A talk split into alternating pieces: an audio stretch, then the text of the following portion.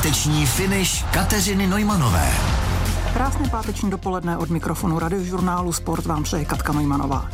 Můj dnešní host měří skoro dva metry a sám o sobě říká, jsem profesionální basketbalista, posledních 15 let jsem strávil ve světě profesionálního sportu, jsem rdý otec tří dětí a také inspirativní řečník. Ještě dodám, že byl kapitánem naší basketbalové reprezentace na úspěšné mistrovství světa v Číně v roce 2019. Pavel Pumperla, Pavle, ahoj. Ahoj, trošku mi to vyrazilo dech, co všechno o sobě teda říkám, ale nepravdy tam žádný nejsou, tak asi jo. Tak to jsem ráda. Eh, pojďme začít tvou výškou, skoro dva metry. Pro basket tak jako dobrý, ale co pro normální život? Já vždycky na tohle odpovídám, protože to, ať eh, u dětí na besídkách a na sportovních kempech, kam často chodím mluvit, tak eh, ale i od jiných lidí, tak často je ta výška samozřejmě zajímá, tak na to odpovídám, že jsem taková ta poslední konfekční velikost, že nemám problém sehnat ani oblečení, ani boty a ti, kteří už jsou jenom o pár centimetrů výš, tak už s tím problémy mývají, takže za to jsem rád a pro normální život nějak mě to nelimituje, takže za to jsem ještě rád. Takže postele na hotelech, na dovolených, jich eh, vystačí, jo? Já jsem tak akorát na mě dvoumetrová postel, sice už se jako nemůžu moc šoupat, ale stačí to. Ty hraješ na křídle. Eh, jaké to je potkávat se s hráči, kteří mají třeba 2,20? Pár jsem takových potkal a popravdě vlastně, když jsem začínal, tak hnedka, ač je o víc jako 20 let starší, tak uh, jsem seděl všetně s Jirkou Okáčem, což je uh, nejvyšší český hráč, co si, co si teda aspoň pamatuju, takže tam jsem to měl hnedka na první dobrou. A ta výška kolikrát není až takový problém, horší je, když se do toho zapojí i kila, takže párkrát jsem musel, jak to někdo nazval, uh, stěhovat skříň uh, v soubojích pod košem, kdy tam jsou nějací, kteří mají 2 metry 15 a k tomu 120-130 kilo, tak to už je těžší písemka. Když jsem tě představovala, tak jsem nedodala, že ti je 35 let. Seš eh, mladý kluk, ale na sport je to samozřejmě už věk, kdy člověk se poohlíží o tom, co bude dělat v budoucnu. Jsi v současné době víc hráč, nebo manažer, nebo taťka? Od dětí samozřejmě. A taťka, tak to je uh, hlavně s tím počtem, který my jsme si doma nadělali, tak uh, to je na hodně plný úvazek, uh, ale tak samozřejmě od, od každého trošku. Tomu taťkování se, se snažím věnovat co nejvíc času to, co se týká té hráčské role, tak tam už to ustupuje a přechází to trošku víc do té manažerské, ale těch projektů mám rozjeto vícero, takže se snažím tak nějak rozumně dělit čas mezi to, ale tu rodinu si snažím držet na prvním místě, aby tam ten čas tomu nechyběl, což by mi vadilo v budoucnu tuším nejvíc. Když se vrátíme naopak na začátek tvé kariéry, tak když jsi zjistil, že chceš basketbalu věnovat svůj život?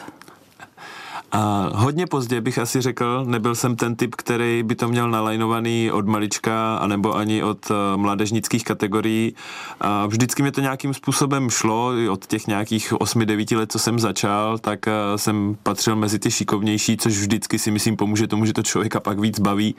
A, ale ještě i v těch uh, juniorských nebo dorosteneckých kategoriích, tak jsem nějak zvlášť nevynikal. V mládežnické reprezentaci jsem byl poprvé až v kategorii do, do 20 let. Takže já jsem vlastně tak nějak jako, až to přirozeně vyplynulo z té situace, že o mě až okolo 19 let začal být nějaký zájem z nejvyšší soutěže, tak až v tu chvíli jsem začal uvažovat, že bych se tím mohl nějakou dobu živit, ale ani v tu dobu musím říct, že jsem ještě jako tomu nevěřil, že se tomu budu vědovat jako fakt uh, po celou tu dobu toho produktivního sportovního věku. A byli v začátcích tvé kariéry důležitější rodiče, kteří tě ke sportu přitáhli a udrželi tě u něj, nebo si potkal trenéra, který tě natchnul a vlastně díky němu si u sportu zůstal?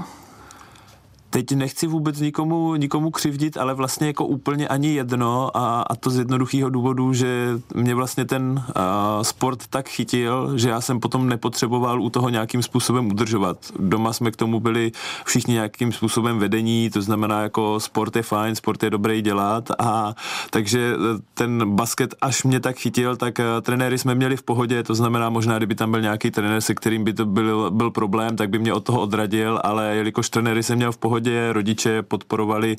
jak mohli, tak pak už to bylo přesně jenom o tom, že mě ten sport bude bavit a jak říkám, mě chytil, takže pak jsem neměl nějakým způsobem důvod od toho už utíkat. Eh, Pavle, kterou část své sportovní kariéry by si nazval svým vrcholem? Bylo jich asi několik, což eh,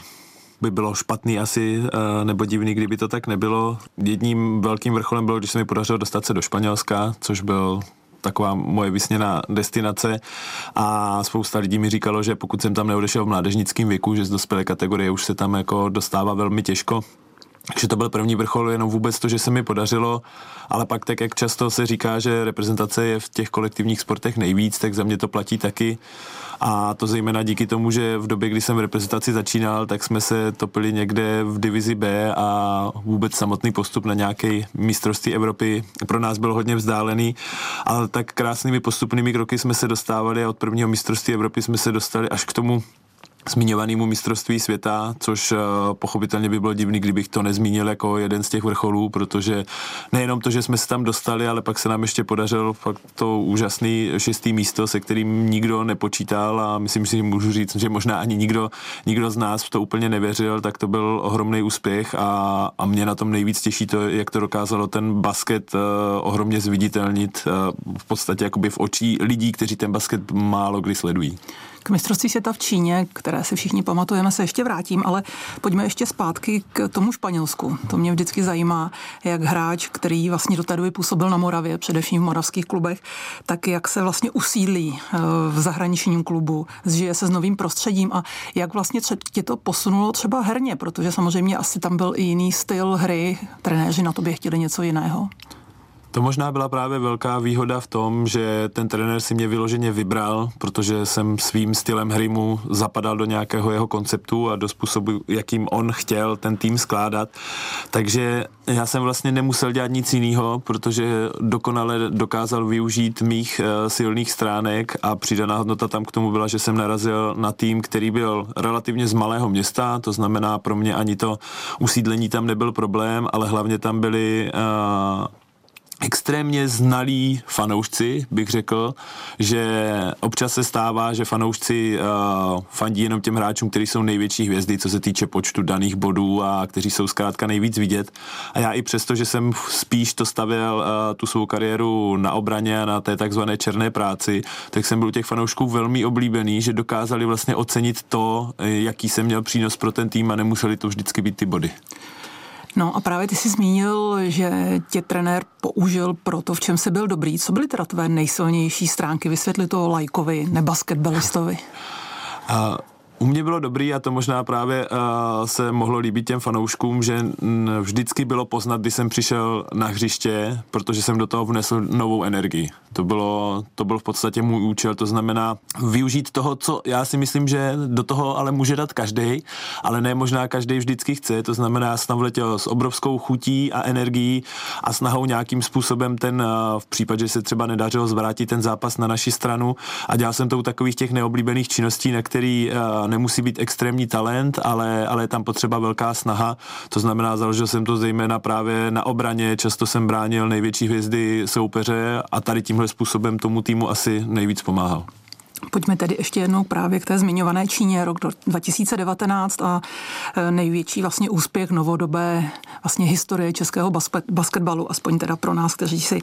pamatujeme tuto dobu. Ty jsi byl zároveň kapitán týmu. Jak se stane to, že vlastně v týmu hvězd, českých hvězd, e, si získal kapitánskou pásku? Jednoduchá odpověď by byla, že jsem byl nejstarší, což e, v tom samozřejmě nějakou roli taky hraje, a protože tahle role se většinou svěřuje někomu, kdo už má v té reprezentaci nějaké zkušenosti.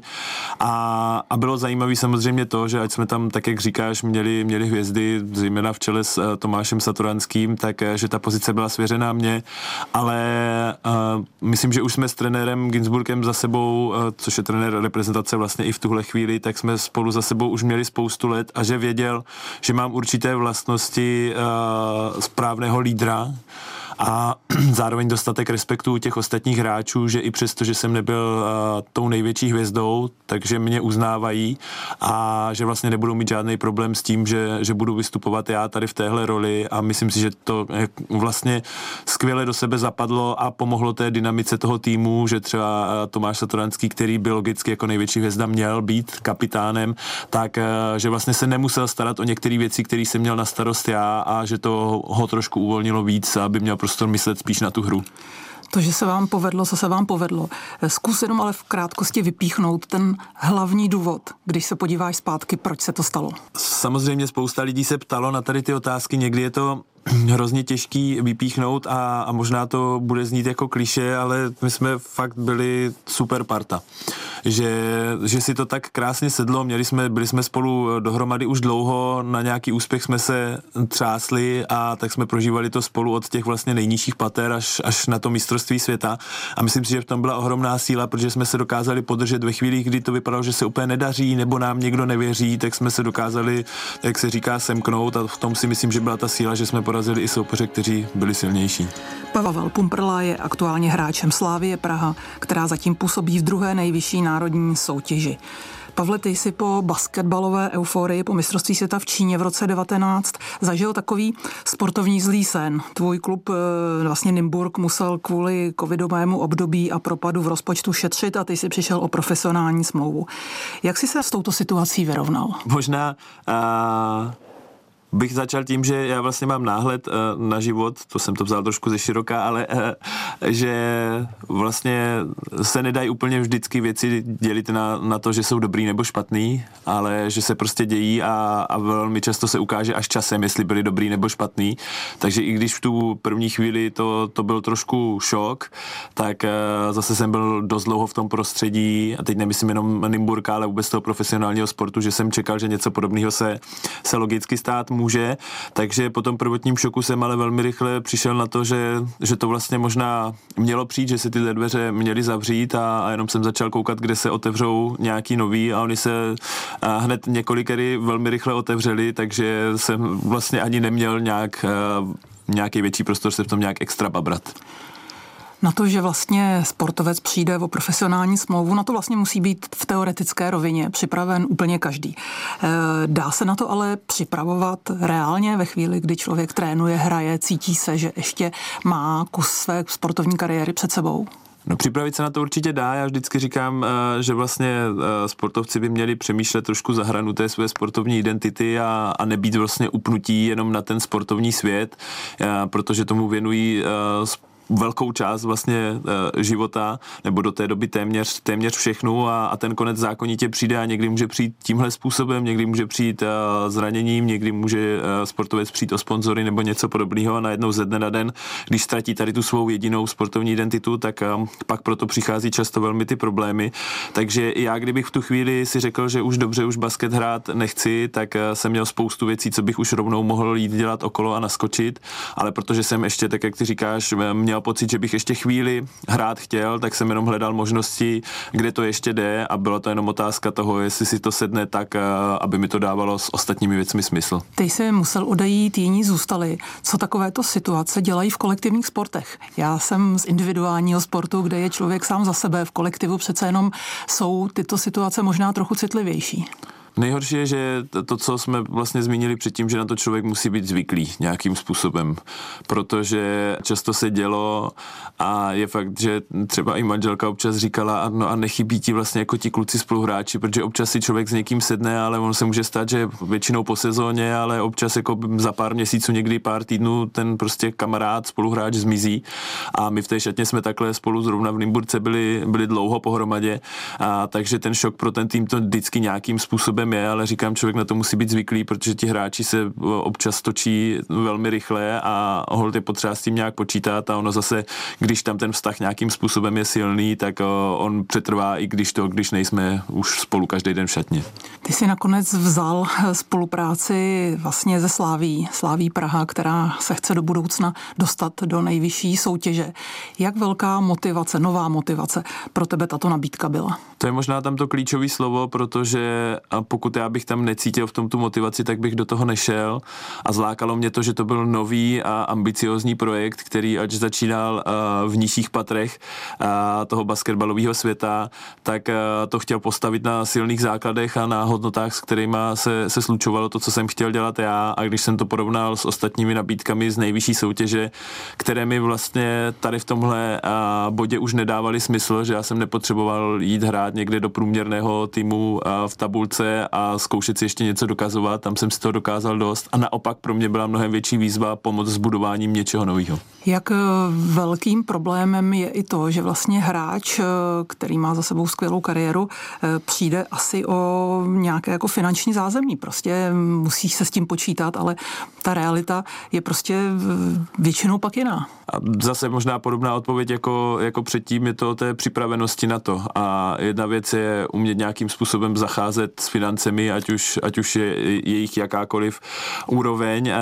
tak to je jedna věc, takže člověk na to musí být připraven, ale to, co jsem zmiňoval, měl jsem rozjetých eh, více do věcí a projektů okolo, který, kdybych věděl, a, že ta nutnost najednou je, tak do nich naskočím naplno a, a finančně budu zajištěný tam, takže všechno je to vlastně o té připravenosti dopředu.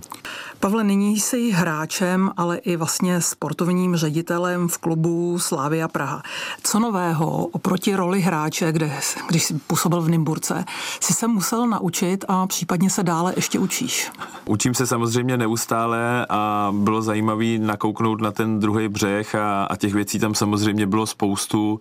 A od takových eh, prokotin, že hold někdo musí říct, kdo v kolik bude při odjezdu na zápas a nejenom, že mi to někdo řekne a já tam dojdu a taky, že je potřeba zavčas eh, zamluvit halu na trénink, aby nám ji někdo nezabral, takže ono to zní jako hrozný detaily a mně to přišlo do té doby jako úplná samozřejmost, že prostě všechno tohle je nějakým způsobem zařízený, ale když to někdo fyzicky neudělá, tak je to potřeba samozřejmě tady na té úrovni, eh, tak člověk dělá od, od každého trochu, takže, takže tím se učím, co vlastně všechno zatím stojí jsi vlastně aktuálně o soutěžníš. Jak velký je to výkonnostní rozdíl? Zkus to vysvětlit pro běžného lajka. A největší rozdíl v tom je asi, že ta soutěž, eh, v které hrajeme my, tak eh, velmi často eh, v ní hrají záložní týmy týmů z nejvyšší soutěže. A to znamená, jsou to takzvaná Bčka a, a tomu odpovídá to, že tam hrají většinou mladí hráči, kteří v té nejvyšší soutěži ještě příliš minut nedostávají, takže a, výkonnostní propad tam samozřejmě nějakým způsobem je, nicméně ta soutěž díky tomu, že tam je spousta mladíků, tak je velmi e, rychlá a dynamická, takže a, kolikrát mám pocit, že by si mi možná hrálo lépe v té vyšší soutěži, kdyby to šlo víc na zkušenosti, tady to musím ještě zvládat e, líp i fyzicky. Jak tě vnímají tví spoluhráči? Přece jenom jsou to hráči asi většinou teda mladí, eh, kteří z reprezentací žádné zkušenosti nemají. Eh, jak tě berou? Jako jednoho z týmu, anebo je tam velký respekt a odstup? Možná na začátku byl, ale já vždycky velmi rád začínám a už to dělám několik let, co jsem v pozici kapitána a, a myslím si, že to velmi rychle dokáže uvolnit atmosféru, že já vždycky na začátku si sám řeknu o zpětnou vazbu, protože vím, že ji budu eh, v průběhu dávat těm mladším hráčům, protože jim budu chtít pomoct s jejich rozvojem, ale když eh, já, který má za sebou tolik let, řekne někomu 20 letýmu, hele, jestli se ti nebude něco líbit, že ti nepřihraju nebo něco, tak mi to prostě řekni, protože teď jsme spoluhráči, tak eh, chvíli jim to trvá, než to vůbec jako zkusí a pak je o tom, jak já na to zareaguju, ale když tu chvíli prostě jim neodseknu a neseřuje, ať je mladý a, a tě sticha, ale naopak řeknu, jo, hele, jasně, já se to příště pokusím udělat jinak, tak ono najednou rázem je to, je to prostě vyrovnaný vztah a tak by to za mě mělo být, že, že i když tam je věkový rozdíl zkušenostní nebo jakýkoliv, tak bys, prostě jsme spoluhráči a tak to musí fungovat. A jak je to naopak ze soupeři? Eh, snaží se na tebe vytáhnout, anebo okolo tebe spíš jakoby krouží? Spíš bych řekl, že to je to první, že, že si říká, jo, ten hraje teďka tady v naší soutěži, proti tomu bychom se na hřiště jako možná ještě před uh, rokem dvěma úplně nedostali, takže mají pocit, že, že si potřebují trošku něco dokázat, ale, ale to je zase v pohodě. Mně by se asi nelíbilo, kdyby okolo mě jenom, jenom kroužili a nechávali volnou cestu do koše, to by asi nebavilo nikoho. Mluvil si o tom, že se musíš učit a dávat pozor na věci, jako je zamluvení haly a tak dále. Eh, je něco, co tě na právě této soutěži překvapilo, prostě, že třeba vám někdo nedonesl míč, nebo něco prostě, co v té nejvyšší běžně funguje a musel si si zvyknout, že v druhé nejvyšší lize už nefunguje? A No, myslím si, že ten největší rozdíl je to, že tím, že ta druhá nejvyšší soutěž je poloprofesionální, tak eh, že vlastně moc nejde udělat třeba dopolední trénink, protože to polovina týmu, jak našeho a většina ostatních týmů, to hraje zkrátka po práci. A že je potřeba se přizpůsobovat tomu, jaký mají mladí rozvrh ve škole a, a ti, kteří tam jsou starší, tak jak fungují v práci, což pro mě byl největší šok, když prostě vám eh, hráč řekne, že prostě nepřijde na trénink, že musí být v práci což na jednu stranu je samozřejmě absolutně logický, ale na druhou stranu, když žijete v profesionálním sportu 15 let, kde neexistuje, že by hráč nepřišel na trénink, pokud není zraněný nebo nemocný, tak to pro mě bylo možná největší změna. Jaká je šance, že si v budoucnu ze Sláví zahraješ proti Nymburtku v té nejvyšší lize? Nedokážu teď v tuhle chvíli říct a rád bych se rozhodoval spíš z měsíce na měsíc, kolik toho ještě v nohách mám, abych eh, zaběhal, ale v případě, že postoupíme, tak ta šance v tuhle chvíli není úplně malá, protože předpokládám, že Nymburk asi z nejvyšší soutěže jen tak nezmizí. Pavle, ty se věnuješ i oblasti vzdělávání sportovců. Je to vlastně část tvé další kariéry. Kdy tě toto napadlo? Já jsem vlastně ještě eh, ke konci té kariéry začal právě logicky uvažovat nad tím, eh, kterým směrem se budu eh, zaměřovat po tom, co ta kariéra skončí. A jelikož jsem velkým fanouškem a sledovatelem různých přednášek motivačních, inspirativních a, a zejména z amerického prostředí, kde je velmi obvyklé, že chodí mluvit právě sportovci nebo třeba trenéři. A když jsem tak nějak hledal v českém prostředí, tak jsem zjistil, že moc takových lidí u nás, u nás není, tak jsem zkoušel nějak jako zjistit, jestli by šlo uh, se zapojit tady do toho prostředí a chytilo se to velmi rychle a ten zájem o to nějakým způsobem byl, takže jsem začal chodit uh, povídat a inspirovat nějakým způsobem svým příběhem do firem. Ale zároveň eh, během té své kariéry jsem zjistil, že eh, spousta sportovců si neuvědomuje, že by mohli dělat něco víc a jak důležité je vzdělávání, jak důležité je připravit se na tu další kariéru. Takže jsem si řekl, proč když to chodím dělat pro jiné lidi do firem, ale zároveň jsem z prostředí sportu, proč to nespojit, takže jsem začal víc hloubat, co by šlo udělat pro ty sportovce a jak jim pomáhat právě tady na tom poli vzdělávání. A co si myslíš, že je ta největší pomoc, kterou sportovcům můžeš nabídnout se svými zkušenostmi, s tím, co máš za sebou? Myslím si, že jako první je uvědomění toho, že vlastně nemusíme mít úplně absolutně stoprocentní soustředění na ten sport. Že jsou samozřejmě fáze sezóny a chvíle, kdy to je potřeba, ale že takovej ten uh, ta domněnka toho, že jakmile dělám něco mimo sport, takže mě to od toho rozptiluje, tak v to já nevěřím, protože jsem si sám dokázal a vypozoroval na spoustě lidí okolo, že když začnu dělat trošku i něco jiného, takže naopak mi to může trošku uvolnit hlavu, dodat víc energie, dodat zase víc chutí do toho sportu, zejména když už ho dělám několik let, takže za mě je to přinést tam vlastně tady tuhle myšlenku, tady tenhle nápad a ukázat jim a taky na svým, ale samozřejmě i na příkladu spousty dalších,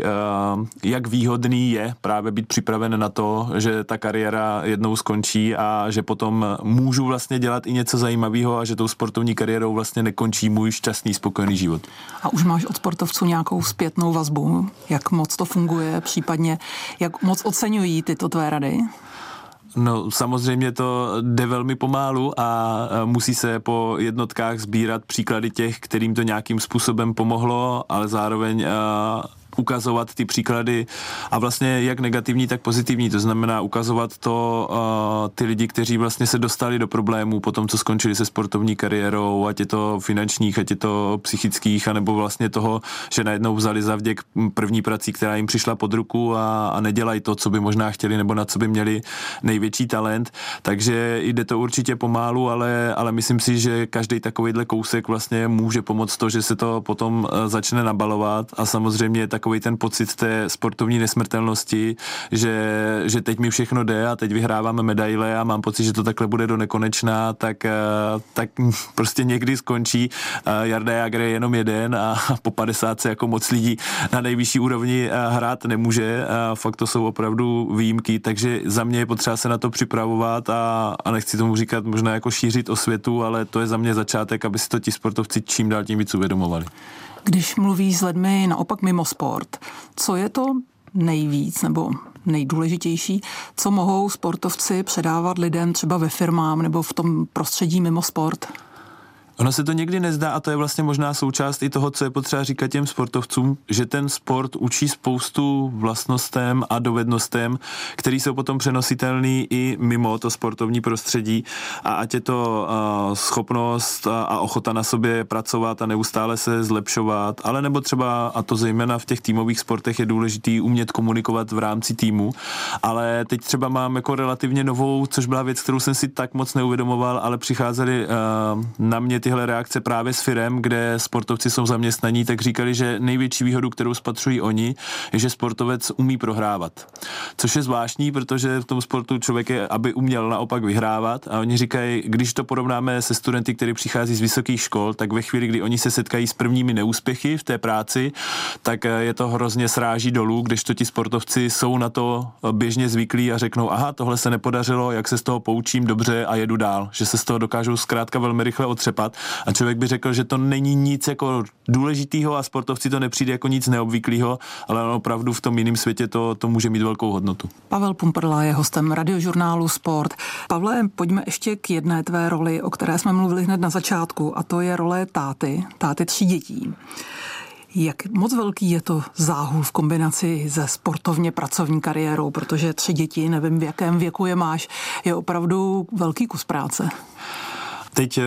aktuální věk je teda 8, 6 a za chvíli 4 bude mít ta nejmladší, takže možná bych na tuhle otázku odpovídal jinak 2-3 roky zpátky, kdy teda už jsme měli tři děti, ale ta nejmladší byla ještě miminko a tak tam ten zápřah byl asi největší. Teď v tu chvíli, kdy už uh, chodí všichni do školy nebo do školky, tak je to samozřejmě o trošku jednodušší a, a jak já, tak manželka máme prostor na to vlastně se zase realizovat nějakým způsobem v práci. A zápřah to byl, ale zase Eh, to, co třeba říkají rodiče jednoho dítěte, tak říkají, když máme jedno dítě, jak se mu musíme neustále věnovat, ti vaši tři se určitě pohrajou spolu, tak eh, ano, jsou takové chvíle, kdy si dokážou vystačit a, a vyhrát, eh, vyhrát spolu, ale samozřejmě to není taky nic úplně jednoduchého, ale můžu minimálně za sebe říct, že bychom určitě, určitě neměnili a, a že jsme to takto chtěli a jsme za to rádi, takže zápřah to je, ale zase zároveň, když si člověk může, což já můžu nějakým způsobem tu svoji práci upravit podle toho, a, abych co nejvíc času trávil s nimi a naopak toho času, když jsou právě ve škole nebo ve školce, tak trávil prací, tak se to dá docela rozumně skombinovat. Jakým způsobem jste si s manželkou rozdělili ty pracovní role ve vztahu k dětem? Máte to striktně rozděleno, že každý dělá něco jiného, nebo jsi schopen plně zastat péči o děti? A tím, že jsme se snažili, že když byla ta možnost a já jsem zrovna pracovně, a pracovně sportovně nemusel být jinde, tak aby manželka mohla aspoň nějakým způsobem se vracet do práce, protože je, je zubní lékař a tím pádem uh, taky nechtěla zůstat uh, příliš dlouho mimo svůj obor, aby, aby něco neutíkalo, jelikož ten uh, vývoj tam jde taky velkým způsobem nahoru, tak mi nezbylo nic jiného, než, než zastat všechny práce. Můžu asi hrdě říct, že zvládnu i víc, než ohřát párky na, na večeři a, a něco podobného, takže nějakým způsobem mě to donutilo, ale myslím si, že to je o tom, že, že i když jsme třeba na ně jako by byli oba dva doma, takže jsem uh, se jim snažil věnovat spoustu času a nejsem ten typ tatínka, který by se chlubil tím, že v životě nepřebalil plínku a něco podobného. Já naopak jsem za to byl velmi rád a s dětmi trávím čas, uh, čas hrozně rád a vlastně veškerými, veškerými činnostmi, které jsou okolo nich potřeba, takže máme to tak nějak rozdělený, že oba zvládneme všechno, což je dobře dobře, protože když ten druhý tam není, tak bez toho by se hůř obcházelo. Co z toho, co jsi se naučil ve sportu, se snažíš uplatňovat ve výchově směrem ke svým dětem? A zrovna teď jsme s manželkou říkali, že je zajímavý, že ať jsme oba dost ambiciozní, tak to zatím na svých dětech příliš nepozorujeme, že i když začínají dělat nějaký sport, tak ho dělají tak zkrátka pro radost, ale já musím říct, že vlastně po těch e, svých letech v tom profisportu jsem rád, že v tom, že v tom vidí tu radost. A tu věc, kterou tam asi uplatňují nejvíc, e, což jsem v tom sportu vypozoroval hodně, že pokud chce člověk někoho vést, tak nejlepší způsob je vést svým vlastním příkladem. A u těch dětí to možná platí dvojnásob, než u těch třeba mladších spoluhráčů, posluchačů, tak já, vlastně to, co chci vidět ve svých dětech, tak musím nejdřív začít dělat já sám, takže tím se snažím řídit a rád bych řekl, že se mi to daří pořád, ale, ale snažím se o to každý den. A sportujete společně, případně jaké sporty v tomto věku vybíráš? Teď eh, zatím toho organizovaného sportu není moc, ta nejstarší dcerka chodí teda eh, na volejbal, ale ve směs eh, se hejbeme okolo toho klasického, že my bydlíme v lese, takže se rádi jedem projet na kole a trošku se proběhnout, ale zatím u nás ve vodí obří trampolína, kterou máme na zahradě, takže jsme všichni pěkně vyskákaní.